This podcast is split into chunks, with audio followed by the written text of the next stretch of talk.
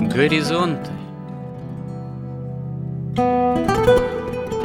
Авторская рубрика протерея Андрея Спиридонова и Георгия Лодочника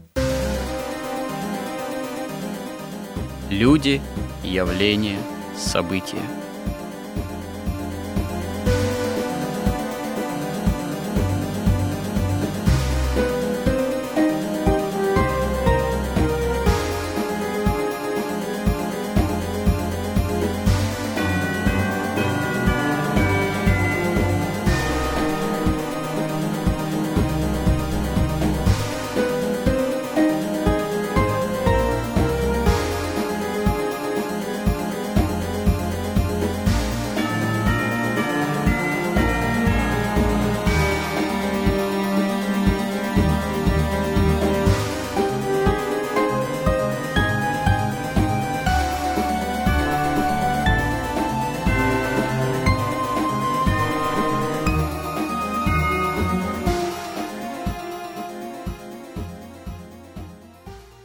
Добрый день, уважаемые радиослушатели. В эфире радио «Благовещение».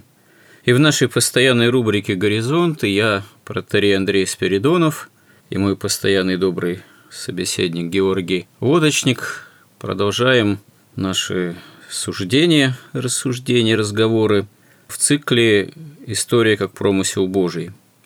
Ну, подошли мы к тому, что пора бы нам уже заканчивать разговор про цивилизацию допотопную, собственно говоря, про цивилизацию Каина как такового, с которой соседствовали, как мы знаем из библейского повествования, сыны Божии, потомки Сифа, истинные потомки Адама и Евы, но, к сожалению, это соседство, как мы видим из библейского повествования, о чем мы уже говорили, привело к катастрофе, к всемирному потопу, потому что произошло смешение линии сынов Божиих и линии потомков Каина. Следствием этого смешения, как мы уже отметили, было появление неких исполинов, в которых Дух Божий был окончательно подвергнут уничижению, и получилось так, что на тогдашней земле, в условиях тогдашней развитой цивилизации, ну, развитое оно было прежде всего в потомках Каина – собственно говоря, произошли такие катастрофические изменения, которые привели к тому, что человечество тогдашнее разделилось окончательно, но разделилось оно на всего-навсего там небольшое количество людей, можно сказать, буквально там десяток в лице семьи Ноя, которые представляли собой, о чем мы в прошлый раз говорили, еще ветхозаветную Церковь Божию, а, увы, все остальное человечество начало представлять из себя, можно сказать, церковь сатаны. Ну вот, собственно говоря, когда в человеческом роде остается только какой-то совершенно уже избранный остаток, можно сказать, действительно совершенно такое малое стадо, ну, конечно, новозаветная церковь – это отдельная общность, особая общность, ветхозаветная церковь это несколько иная история, но это тоже прообраз, в общем-то, Церкви Христовой. И, к сожалению, как-то так история человеческого рода складывается, что ну, истину являет только некое малое стадо, избранный остаток. Так оно будет и в самые последние времена, с которыми мы древнейшую цивилизацию наследников Каина и сопоставляем, потому что закономерности условий развития и закономерности, которым ну, без Бога в условиях некого автономного существования приходит человечество, они очень-очень, к сожалению, похожими являются. Но если после всемирного потопа Господь дает обетование, что таким образом человечество уже не будет претерпевать каких-то катастрофических финалов, тем не менее, говорится у святых отцов, да и, в общем, не только у святых отцов, но и в самом библейском откровении, что в конечном счете все огнем осолится, если, да, вот такой первый всемирный потоп был связан со стихией воды, древняя всемирная катастрофа была связана со стихией воды, то последняя всемирная катастрофа будет связана уже со стихией огня. И мы говорили о том, что закономерности того, что это происходит, именно таким образом, закономерность, определенность той или иной катастрофичности, развития или финала цивилизации всемирной, она определяется внутренним состоянием этой цивилизации. То есть внутреннее развращение, внутреннее отступление от Бога, стремление к некой такой именно обособленности, автономии, греховной, конечно же, от Бога, она определяет катастрофичность внешней истории человеческого рода, увы. Но в завершение нам надо несколько еще, наверное, подытожить и заметить, а какие именно основные свойства, какие основные черты, какие основные в каком-то смысле итоги развития цивилизации еще вот Каина были свойственны этой цивилизации. Это важно, потому что очень многое то, что, ну, как многие толкователи тоже указывают, то, что было свойственно той цивилизации, оно потом на новом уровне, таком нравственно-духовном, является собой уже и в послепотопные времена, и даже, можно сказать, что и в новозаветные времена, в новозаветную эпоху, в том числе, наверное, и в ту эпоху, в которую мы э, сейчас э, живем. Цивилизации Каина, безусловно, было свойственно очень серьезное внешнее развитие. Толкователи указывают, что, в общем-то, именно еще в допотопном человечестве появились признаки все, ну, которые основные свойственны и современной цивилизации, появились какие-то зачатки, что можно назвать капитализмом, наверное, даже, появились, видимо, товарно-денежные отношения, появился феномен именно стяжания такого исключительного материальных средств, капитала, опять же, появилось строительство городов, со всем тем, что городам свойственно, а городам свойственно не только, скажем так, какой-то уровень определенной безопасности, ограда от внешнего мира, который в отношении представителей цивилизации Каина, еще при жизни Каина, начал представлять ту или иную угрозу, те или иные опасности, почему и появилась нужда в существовании городов. Но жизнь внутри города – это жизнедеятельность, связанная, увы, со многими греховными проявлениями. Мы в прошлый раз тоже говорили, что, собственно говоря, появление культуры определенной, культуры производства орудий, труда и вооружений одновременно сопутствовало появлению, ну, в собственном смысле культуры, в том числе музыкальной, а, видимо, как внешние черты в том числе общности, имеющие некий религиозный характер, это уже церковь сатаны, что мы обозначили, имела некий сакральный тоже характер, магические черты сакрализации, видимо, этой культуры были присущи. Как, впрочем, и в другие времена, и в новейшие времена, и даже в новозаветные, помимо чисто духовной культуры, скажем так, христианской культуры – всегда имеет место быть, развивается культура языческая, неоязыческая, магическая, которая стремится к какой-то именно сакрализации, а то и какому-то особому изощренному магизму, который разрушительный, конечно, и опасен для жизни человека, потому что напрямую связывает человека с силами ну, демоническими, что называется. Это, видимо, все было свойственно и цивилизации Каина как таковой, ну и вплоть до каких-то крайних проявлений нравственно тоже разрушительных, я не знаю, как проституция, та же, о чем мы упоминали, а может быть даже и, скажем так, та же, ну, вот именно что проституция, имеющая и магический характер, что не исключено, и что тоже разрушительно и саморазрушительно для любой цивилизации, в том числе. Ну и все это, мы, как уже говорили, вылилось в явление неких исполинов. Вот здесь нам надо подытожить, что вообще действительно может свойственно быть цивилизацией, удаляющейся, удалившейся от Бога, такому вот именно цивилизационному якобы развитию, магическому развитию, в каком-то смысле и культурному тоже, или псевдокультурному, что, в общем-то, оказывается характерно именно не только для, повторюсь, древнейших каких-то цивилизаций, в том числе допотопной цивилизации, но и для цивилизаций уже более нам современным, а может быть даже и для современной нам цивилизации. На что стоит здесь действительно обратить внимание? Священное Писание дает нам намного более полное понимание того, что происходит с нами сегодня. Вот там очень кратко на нескольких листочках описано сотворение мира, грехопадение, возникновение каинской цивилизации и ее гибель. И рассматривая вот эту вот особенности каинизма, Евгений Авдеенко, он выделил основные свойства вот каинитян или каинитов, которые мы можем видеть и сегодня вообще во множестве, потому что мы видим, что христианская культура европейская, она практически уже почти не существует. Последние там заявления Папы Римского, они фактически, ну, ну, эту церковь считать христианской и эту культуру считать христианской уже как-то очень сложно. И мы говорили, что в книге «Бытия», вот на этих первых листочках, страничках, рассказывается, что у человека есть два источника жизни. Источник жизни для духа, для разума. Это вот свет первого дня творения, это божественный свет истины, свет любви, божественный свет благодати и жизни.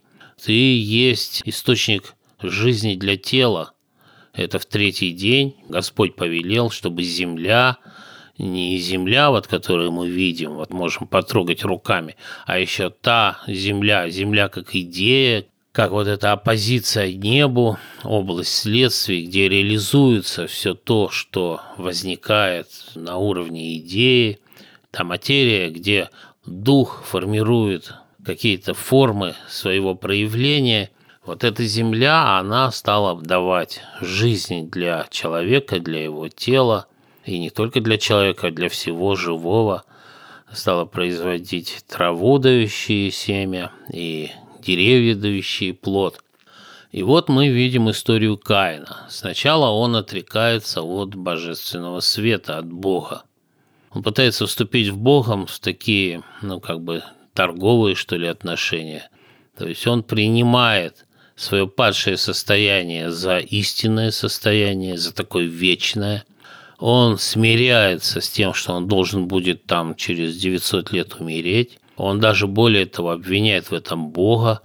И он считает, что вот это жертвопереношение, завещанное Богом, как залог будущего спасения, как проявление любви, осознание греховности и надежды на спасение – и вообще мы говорили, что любовь, и не только мы, более ясно и ярко об этом говорил отец Дмитрий Смирнов, что любовь измеряется, как он говорил, литрами крови, измеряется жертвенностью.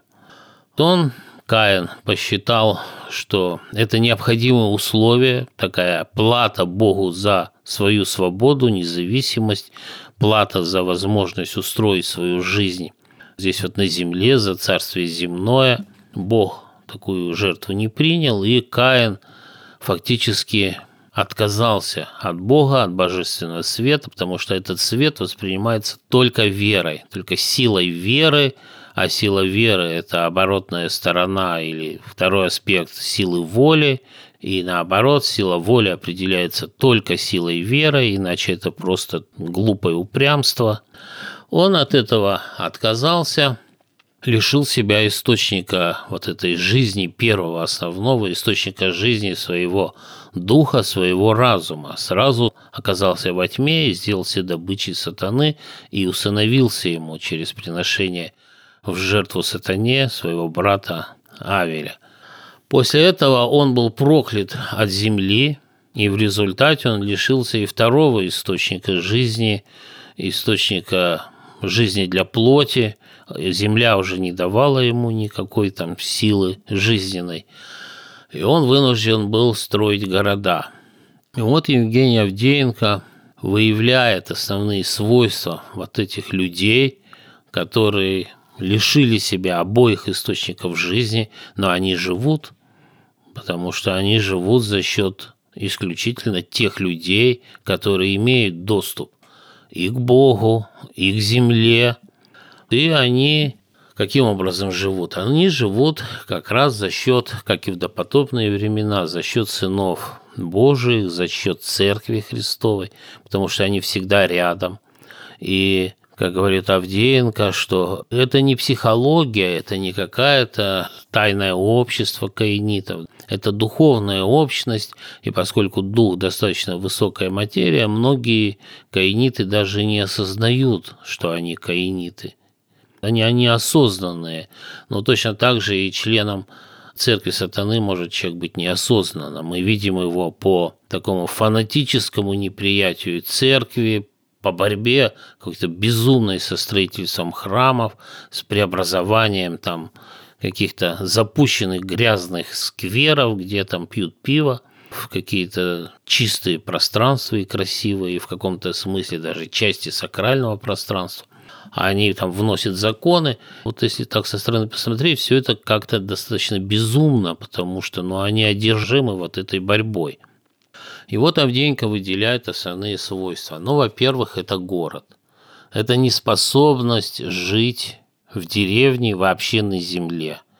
Я даже знал там вполне интеллигентных людей, которые, живя в городе, все время хотели на дачу, приезжая на дачу, через день им там становилось плохо, а они бросались или в машину, или бежали на электричку, и уже снова были в городе и вспоминали о своей прекрасной даче, как там хорошо – Вишневый сад вырубался вновь и вновь, да? Это стремление всех загнать в города. И вот у нас, я помню, в Думе, и в правительстве, и те, кто там идеологи, есть такие идеи, чтобы... Э, вот знаете, есть такое выражение Маркса, которое очень любил потом Ленин, об идиотизме деревенской жизни.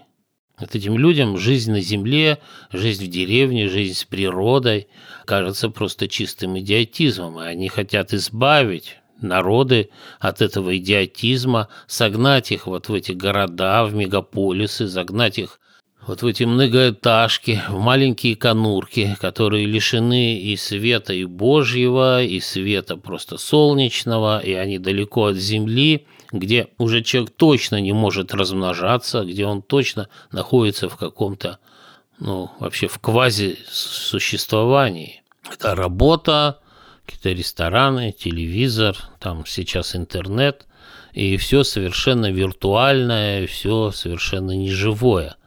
То есть вот они считают, что вот этот идиотизм деревенской жизни должны заниматься роботы, какие-то комбайны, управляемые через спутник, там должны пасти коров, доить коров, а люди должны значит, жить в городах, вот в этих скворечниках, и наслаждаться вот этой вот как бы культурой городской жизни, театрами, ну или там можно уже не выходя из дома в интернете всем этому наслаждаться.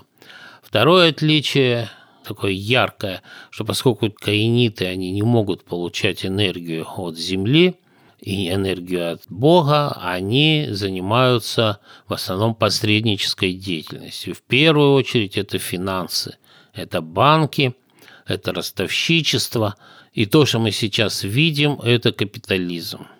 Капитализм, если на него смотреть так непредвзято, это просто узаконенное преступление, узаконенное мошенничество. Это система, когда люди накапливают жизненную силу других людей, тех людей, которые реально трудятся – которые трудятся на земле, которые трудятся на производстве, которые трудятся духовно и интеллектуально, за счет ростовщичества, за счет банковского процента, за счет извлечения прибыли. Человек накапливает огромные ресурсы чужой жизненной силы, властью над людьми, и государство, вот это вот наше светское государство, что тоже, конечно, феномен исключительно каинской цивилизации, оно и становится просто средством, инструментом вот этой тайной власти денег – когда свергаются монархи, свергается все, что связано с человеком. Вот есть монарх, который выше закона, который может отменить или принять любой закон. Он свергается, потому что он выше денег, выше власти денег, без личной цифры.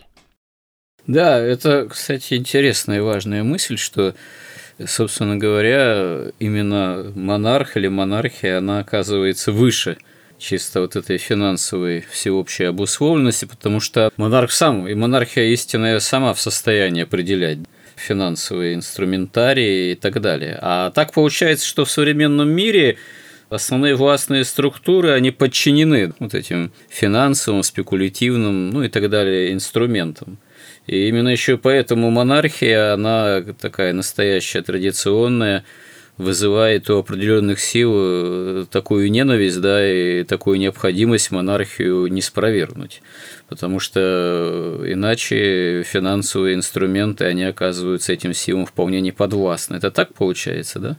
Ну да, ну конечно. Фактически мы видим, что главной задачей светского государства является обязанность заставить каждого платить банковский процент банкирам – и не дать людям возможности работать без банков, потому что любой обмен без денег, официальных государственных денег, которые ставятся полностью под контроль банковской системы, а в США вообще основной сейчас центр эмиссии, он вообще в частных руках, считается фальшивомонетчеством, и люди, например, где-нибудь в индийской деревне сидят, перед ними поля, э, земля, они не могут ничего делать, потому что у них нет денег. А у них нет денег, потому что они не могут заплатить банкиру. А они просто сидят в нищете. Вообще получается, что банковская система, банковская инструментарий, он стал всеобщим. Сейчас же все мы имеем там какие-то счета, хочешь ты не хочешь, э, карточки, эти уже всякие мобильные приложения, и даже уже люди, скажем так, и пенсионного возраста, которые, может быть, не умеют пользоваться компьютером, но имея телефоны, все равно уже связаны со всей этой системой. Скажите, а вот при этом современные мошеннические схемы, преступные элементы, которые этим пользуются, они в отношении к этой системе кем выступает. Уж сейчас, допустим, тоже, например, телефонное мошенничество, связанное вот с банковскими структурами, счетами, оно уже чрезвычайно развито. Регулярно большинству людей звонят какие-нибудь там именно что мошенники представляются, что они вот, скажем так, являются работниками некой службы безопасности какого-нибудь того же Сбербанка и начинают пытаться обывателя, собственно говоря, преступным образом лишить его средств. Это одно с другим неизбежно соседствует. Это как бы все получается, что ли, звенья одной системы. Как это понять вообще на самом деле? Ну, вообще вот капитализм – это именно мошенничество, возведенное в абсолюты, в принципы, в закон. Потому что, ну, с одной стороны, объявляется, что деньги – это мера стоимости и труда. Но когда у человека миллиард долларов, а у другого 10 долларов, это получается во сколько раз один больше принес пользы обществу, чем другой. А учитывая, что банкиры, ростовщики, они вообще не работают, они только накапливают чужую жизненную силу, фактически не рискуя ничем через залоги. А если брать уже наши банки, например, пользующиеся, живущие, действующие в такой ситуации, когда вот еще в серой зоне, когда еще не сложились ни законы толком капиталистические, но уже перестали работать там советские законы, которые тоже фактически чистый сатанизм об этом можно отдельно все это обсудить, они вообще пользуются кредитами как средством для рейдерского захвата. Они дают кредиты не с целью даже уже получить процент, а с целью, если дело пойдет хорошо, то захватить само предприятие. Ну и тут ничего удивительного. А есть маленькие мошенники. Но они ведь воруют деньги не у банков, они воруют деньги у людей, у тех, у которых и так банки грабят ежедневно, ежечасно. Да, но используют именно банковские структуры, системы. Используют банковские, да. Ну, то же самое, только мелкие мошенники. Интересная мысль прозвучала, что советские еще законы, экономические тоже, или юридические, это каком-то смысле, как вы сказали, э, был чистый такой тоже сатанизм. Я не ослышался, а почему именно так вы формулируете? Да, так, но Советский Союз. А в чем внутренние экономические, в том числе финансовые законы советского общества, там они были, в общем, как вы сказали, в общем-то, сатанинскими. Можете все-таки пояснить это? Немножко, может быть, для кого-то неожиданно звучит. Ну, там, в Советском Союзе, у человека было отнято просто все человек должен был ходить на работу. И как я вот не помню, кто из журналистов сказал очень остроумно, что вот эти фабрики и заводы, предназначением их было не производить продукцию, а порабощать трудящихся чтобы они ходили, тратили там свое время, работали в три смены, руки в эмульсии, да, или там на каких-то химических производствах, когда выпадал просто нос – вот. Или просто они туда ходили, просто чтобы в это время они не могли заниматься каким-то предпринимательством, какой-то действительно реально полезной деятельностью. Но это же тоже была своего рода, получается, эксплуатация, причем эксплуатация нещадная и за какую-то вообще, так сказать, совершенно символическую оплату почти э, даром многие, ну не даром, но трудились просто за какие-то самые элементарные блага, пропитание получается в каких-то крайних проявлениях э, эксплуатация еще почище, чем при капитализме как таковом? Или нет? Я, знаете, в свое время еще в поздние советские времена успел еще в юности поработать на заводе, и, надо сказать, на одном большом уральском заводе, крупном объединении производственном, и некоторые картинки там были, конечно, да. Я, например, мог э, созерцать, например, целый цех большой – где полностью почему-то работали одни женщины на станках. Вот это именно были станочницы со всем тем, что связано, чисто почему-то был женский цех, например. Причем я тогда не задавался вопросом, почему именно этот цех работают одни женщины, причем на таких вполне станках э, самых, так сказать, настоящих, э, не облегченных, там, не автоматизированных. И это было, конечно, зрелище довольно такое которое, если задуматься, могло внушать определенное содрогание или недоумение. Но дело в том, что женщины работали на этих станках, ведь еще они работали в три смены. Это сейчас даже, наверное, трудно представить, что это такое. Причем, знаете, это был какой-нибудь там 83-й год, например. Это же не 43-й, там, не 41-й. Да, и женщины, у которых были еще дети ведь, они работали следующим образом. Они работали 4 дня с 8 до 5 вечера. Потом у них один день выходной. Потом они работали с 4 вечера до 12 ночи. Потом еще один день выходной. Потом они работали с 12 ночи до 8 утра. Это никакие биологические часы не, не работали. Это постоянный чудовищный стресс. И это монотонная работа на станках и руки по локоть в эмульсии какой-нибудь. Ясно, что никого не интересовал результат этого производства. А какая необходимость-то в этом была? Производственная, не знаю, нравственная, идеологическая, идейная. Зачем это было нужно? Ну, тогда немножко вернемся к истории, потому что всем было понятно, что капитализм, особенно ростовчический капитализм, это абсолютное зло, абсолютная несправедливость.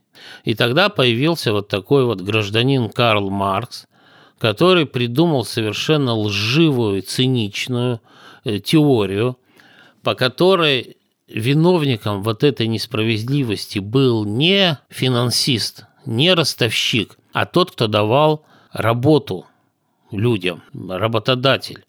И получилось так, что вместо того, чтобы разумными и нормальными средствами в рамках монархии, там, где аристократия еще не разложилась и не превратилась сама в ростовщиков, как это произошло в Голландии, в Англии сначала, потом во Франции особенно ярко, да, где аристократии не стало, сама аристократия стала ростовщиками.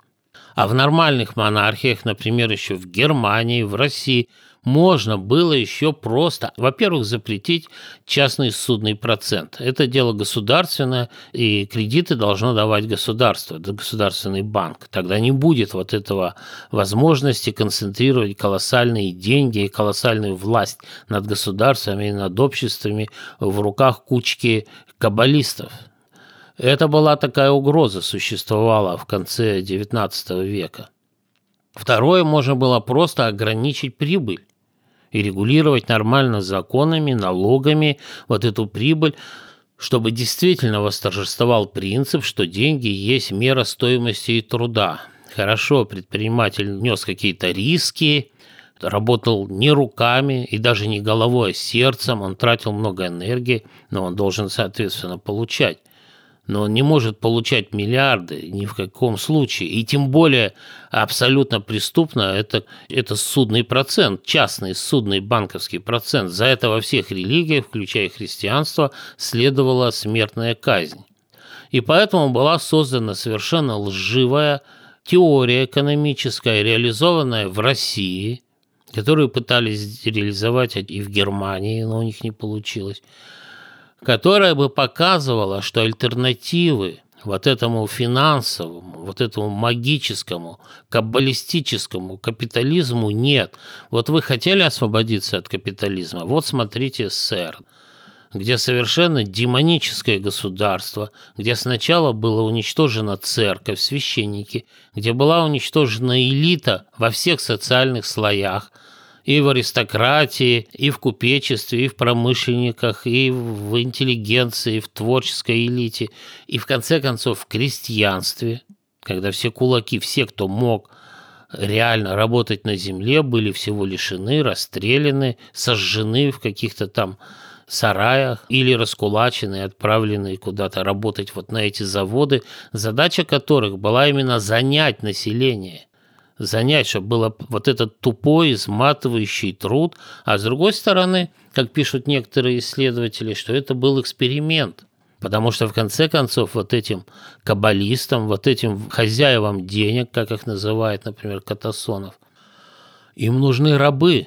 рабы, и они думали, смотрели, если человека лишить всяких прав гражданских, лишить собственности, и лишить возможности проявлять какую-то инициативу, возможности самим за себя отвечать. Ведь вот один из большевиков, я уже не помню фамилию, там на Украине, он там был один из руководителей, он писал, что наша задача, что население, крестьяне слишком самостоятельные, слишком инициативные. Мы должны отбить у них всякую инициативу, чтобы они только выполняли команду из центра. И они этого добились. Ну, собственно, действительно, ведь культура крестьянского хозяйствования на земле, оно всегда подразумевало очень большую самостоятельность. Крестьянин, он, собственно говоря, сам часто был и волен, и вынужден определять, э, согласно естественного хода вещей, а что нужно делать, а что не нужно делать. Я вот как-то недавно читал ну, биографию Лескова, писателя нашего классика, и там есть такой момент, что еще в детстве, когда его отец задумал переехать жительствовать в деревню, хозяйствовать, барствовать, так сказать, в хорошем смысле даже слова этого, он оставил пост судебного служащего и купил земли, купил имение в деревне, крестьян, еще крепостных тогда, хозяйства, и влез в долги – а рассчитывал отдавать долги с тех урожаев, которые он планировал получить Э, в течение ближайших там пары лет. Но случилось так, что пару лет были как раз-таки неурожайные по ряду причин, ну, погодных прежде всего. И когда он начал пытаться требовать с крестьян, что надо вот сажать то или другое, чтобы ему потом получить какую-то прибыль и рассчитаться с долгами, ему крестьяне просто-напросто мужики сказали, что ну, барин невозможно – Сейчас мы озимые не можем сажать, не будем, потому что по всем приметам не будет урожая, с них тоже не взойдут они. И, в общем, если будем делать по твоей указке, то мы вообще останемся и без семян, и без урожая, без зерна, и вообще голод тогда для нас полный настанет. И отцу, родному писателю будущего Лескова ничего не осталось, как вот смириться с теми факторами, перед которыми его поставили крестьяне, его приобретенные потому что они это лучше понимали действительно, как быть в таких трудных, там, приключившихся ситуациях, что сажать, что не сажать. Ну вот советская власть, она, конечно, совершенно из иного исходила. Она ни в коей мере крестьянам бы прислушиваться не стала. И из этого и происходила масса, как мы знаем, мягко говоря, драматичных событий, разного рода голода, моры, ну и так далее и тому подобное.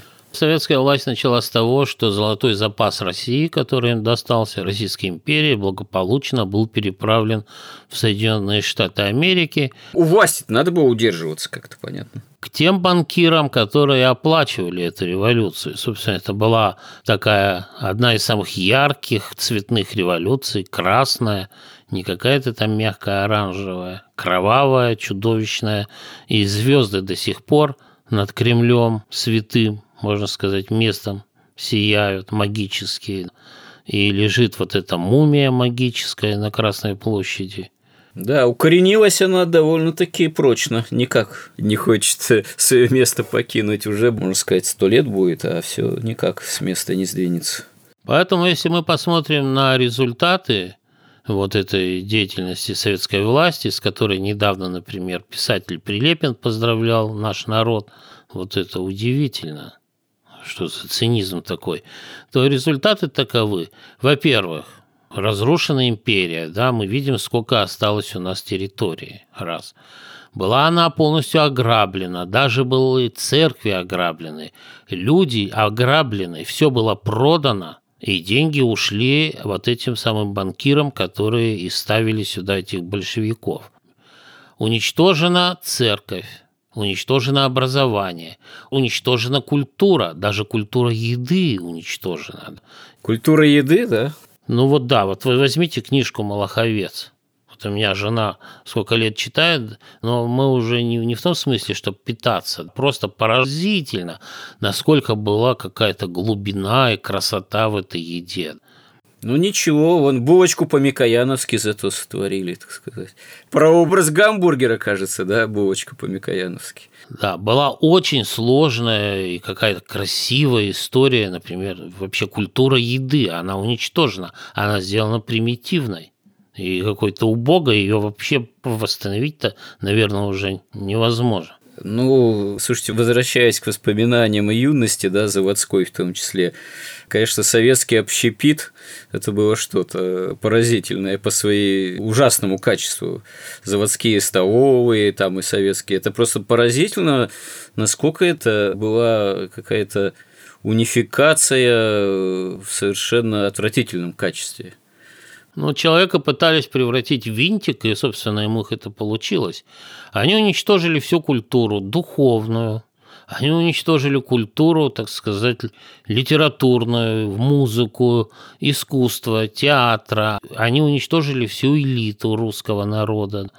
Ну, слушайте, вам, знаете, в ответ скажут, ну как же так? А расцвет культуры, там, 60-е, 70-е года, Владимир Высоцкий, Тарковский, писатели-почвенники, там, Белов, Распутин, Николай Рубцов, поэты, вам что, скажут, это разве не советская культура? Или это вопреки? Ну, мы как-то уже говорили, что если мы просто посмотрим, что когда ушли те, кто учился у тех, кто учился при царе, и все окончательно закончилось. Не, подождите, еще вам скажут, а расцвет советского кинематографа, Эльдар Рязанов там и прочие-прочие душевные фильмы такие, до сих пор любимые многими. А что потом пришло в 90-е? Где такого же уровня там кино, например? Что мы на это можем ответить? Нет, но это просто ложная альтернатива как бы 70-х, 60-х годов советской власти и 90-м, да, когда... А на самом деле это просто следующие ступени как бы реализации советской власти. Они взяли, во-первых, показали миру, что альтернативы ростовсическому капитализму нет. Вот она альтернатива, совершенно чудовищная, абсолютно в чистом виде сатаническая, где люди и не то, что там не знаю, как этот поздравил, что мы там в космос летали. Ну, слетал один человек в космосе, и ракету разрабатывали люди, которые были в заключении. Ну, хорошо. Но остальные-то, они чем питались, они одеться не могли. Вообще Советский Союз рухнул, когда государство так или иначе, точнее не государство, а люди все-таки смогли сами победить голод и что-то на себя одеть, прикрыть наготу и защитить себя от холода. И возник вопрос тогда, понимаете, вопрос не возникал, зачем мы работаем, когда люди голодные и холодные, и жить им негде. А когда они хоть немножко поели, пропала угроза голода, они хоть что-то на себя одели, возник вопрос, а зачем вообще мы работаем? И когда они эту функцию выполнили, ведь самое это еще чудовищное, что это было за образование, вот мы можем проследить просто нормальную связь времен. Вот я смотрю, современный университет, уровень образования, это уровень десятилетки при советской власти. А уровень университета при советской власти был уровню царской гимназии. А то, что были какие университеты были в царской России, об этом как бы даже говорить бессмысленно. Так вот, если бы не было советской власти, если бы вместо вот всей этой классовой войны, уничтожения элиты народа, если бы просто запретили банки частные, ну, банки могли быть, но запретили бы частный судный процент, ограничили бы прибыль, никого бы не казнили, никого бы не убивали. Я забыл, кто же вспоминал-то, что в лагерях в первую очередь казнили тех, кто матом не разговаривал. И потом они говорят, что благодаря этому мы в космос полетели.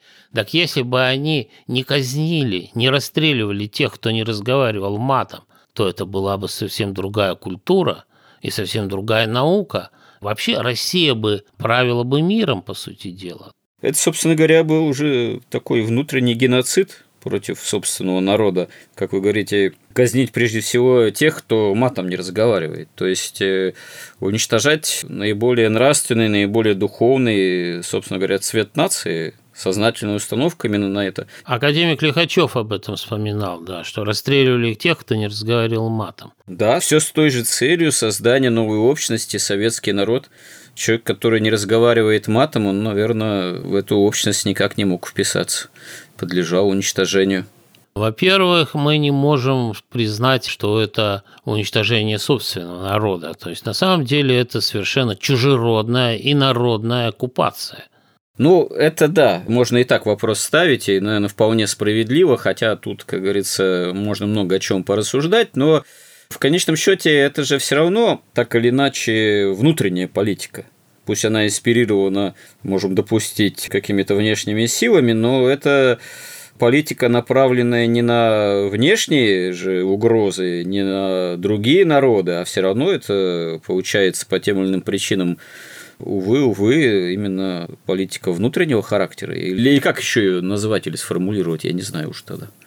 Ну, вот смотрите, вот преемственность современного капитализма с советской властью, она проявляется вообще во всем, начиная с того, что она была именно буржуазными финансистами спровоцирована, подготовлена, средствами массовой информации, поскольку каиниты, они же стенающие, им надо стенать, и ведение истины подменяется свободой слова, она была подготовлена средствами массовой информации.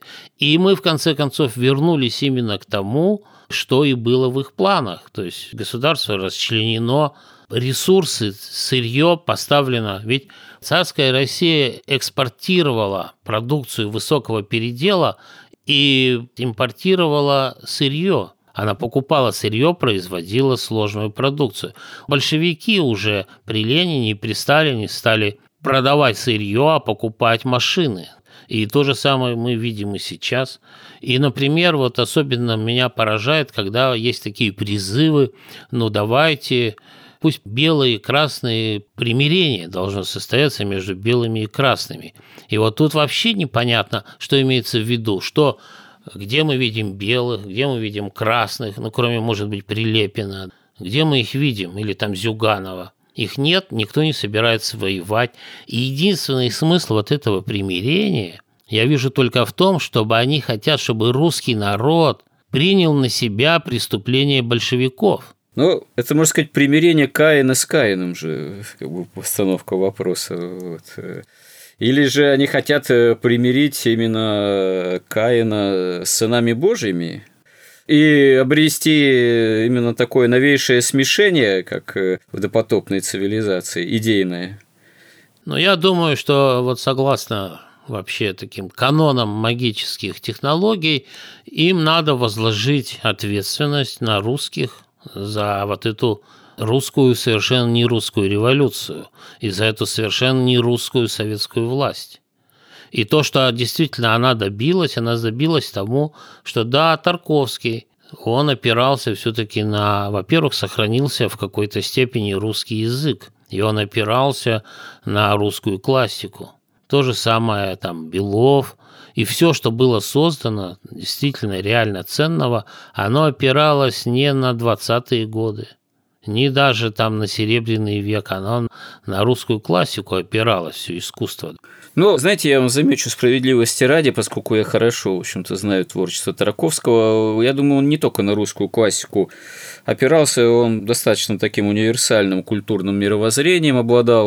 Он и на Баха, можно сказать, с таким же успехом опирался, как и на какие-то русские культурные корни. Тут это уже явление, оно достаточно такого универсалистского, наверное, универсального характера, но это, наверное, отдельная тема. Тут дело, конечно, не в Тарковском только.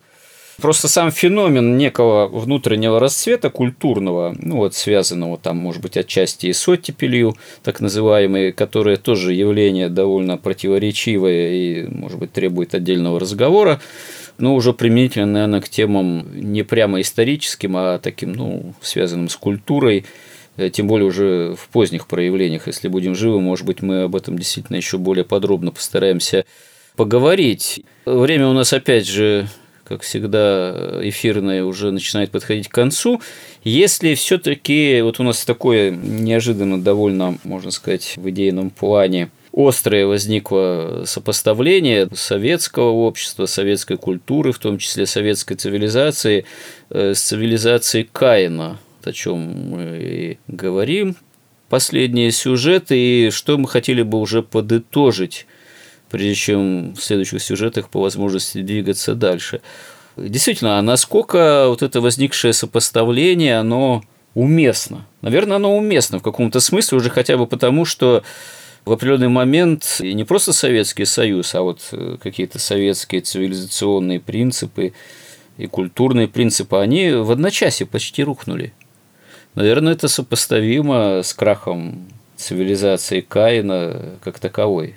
Но мне вот кажется, что мы с советской властью отвлеклись от темы Каина, каинской цивилизации и свойств, которые сейчас есть, потому что все-таки в советской власти даже каинского-то, в общем-то, нельзя ничего увидеть. А это ж почему? Там это просто ад. Это какой-то грубый и такой вульгарный ад. Просто сатанизм на земле.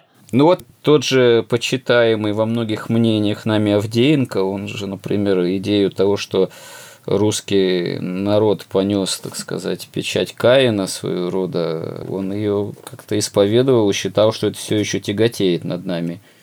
Если исходить из этой идеи, наверное, все-таки сопоставимо. Ну, можем, да, можем так считать, что вся советская власть – это просто казнь это отмщение русскому народу за потери веры, за допущение казни царской семьи. И она была просто отдана, прямо скажем, бесам в человеческом обличии на растерзание. Святой праведный Иоанн Кронштадтский, который до революции не дожил, тем не менее пророчествовал прямо, что русский народ, если ты не покаешься своем отступлении от Христа, то Господь тебе попустит жесточайших безбожных правителей – так оно и произошло ведь. Ну вот, и сейчас нам вместо вот этого покаяния, вместо возвращения к вере, вместо возвращения к Христу, нам предлагают примириться вот с этими большевиками, во-первых, что вообще непонятно. То есть взять на себя ответственность за их преступления. Мы все время ищем, вот есть там люди, вот они, Россия, Ковчег, Ноев, Ковчег, спасение человечества. Нам нужна идеология, новая идеология. Какая идеология может быть выше христианства? Тема идеологии – это вообще отдельная тема, и важная и интересная, может быть, не знаю, если не в следующем, прям в следующих сюжетах к этой теме нам еще надо будет вернуться. Но так или иначе, с цивилизацией Каина надо нам уже с рассмотрением ее истории закономерности и закономерности ее краха надо как-то, наверное, заканчивать. Но я думаю, что может быть в следующий раз, потому что мы потратили много времени вот на этот СССР.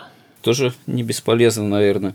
Ну хорошо, значит, еще в следующем сюжете постараемся все-таки подытожить относительно допотопной человеческой цивилизации, прежде чем двинуться с Божьей же помощью в наших э, собеседованиях далее. Спасибо всем, кто был с нами, кому интересны наши разговоры. Если Бог даст, продолжим эти темы в следующих сюжетах. Храни всех Господь. Горизонт на радио Благовещение.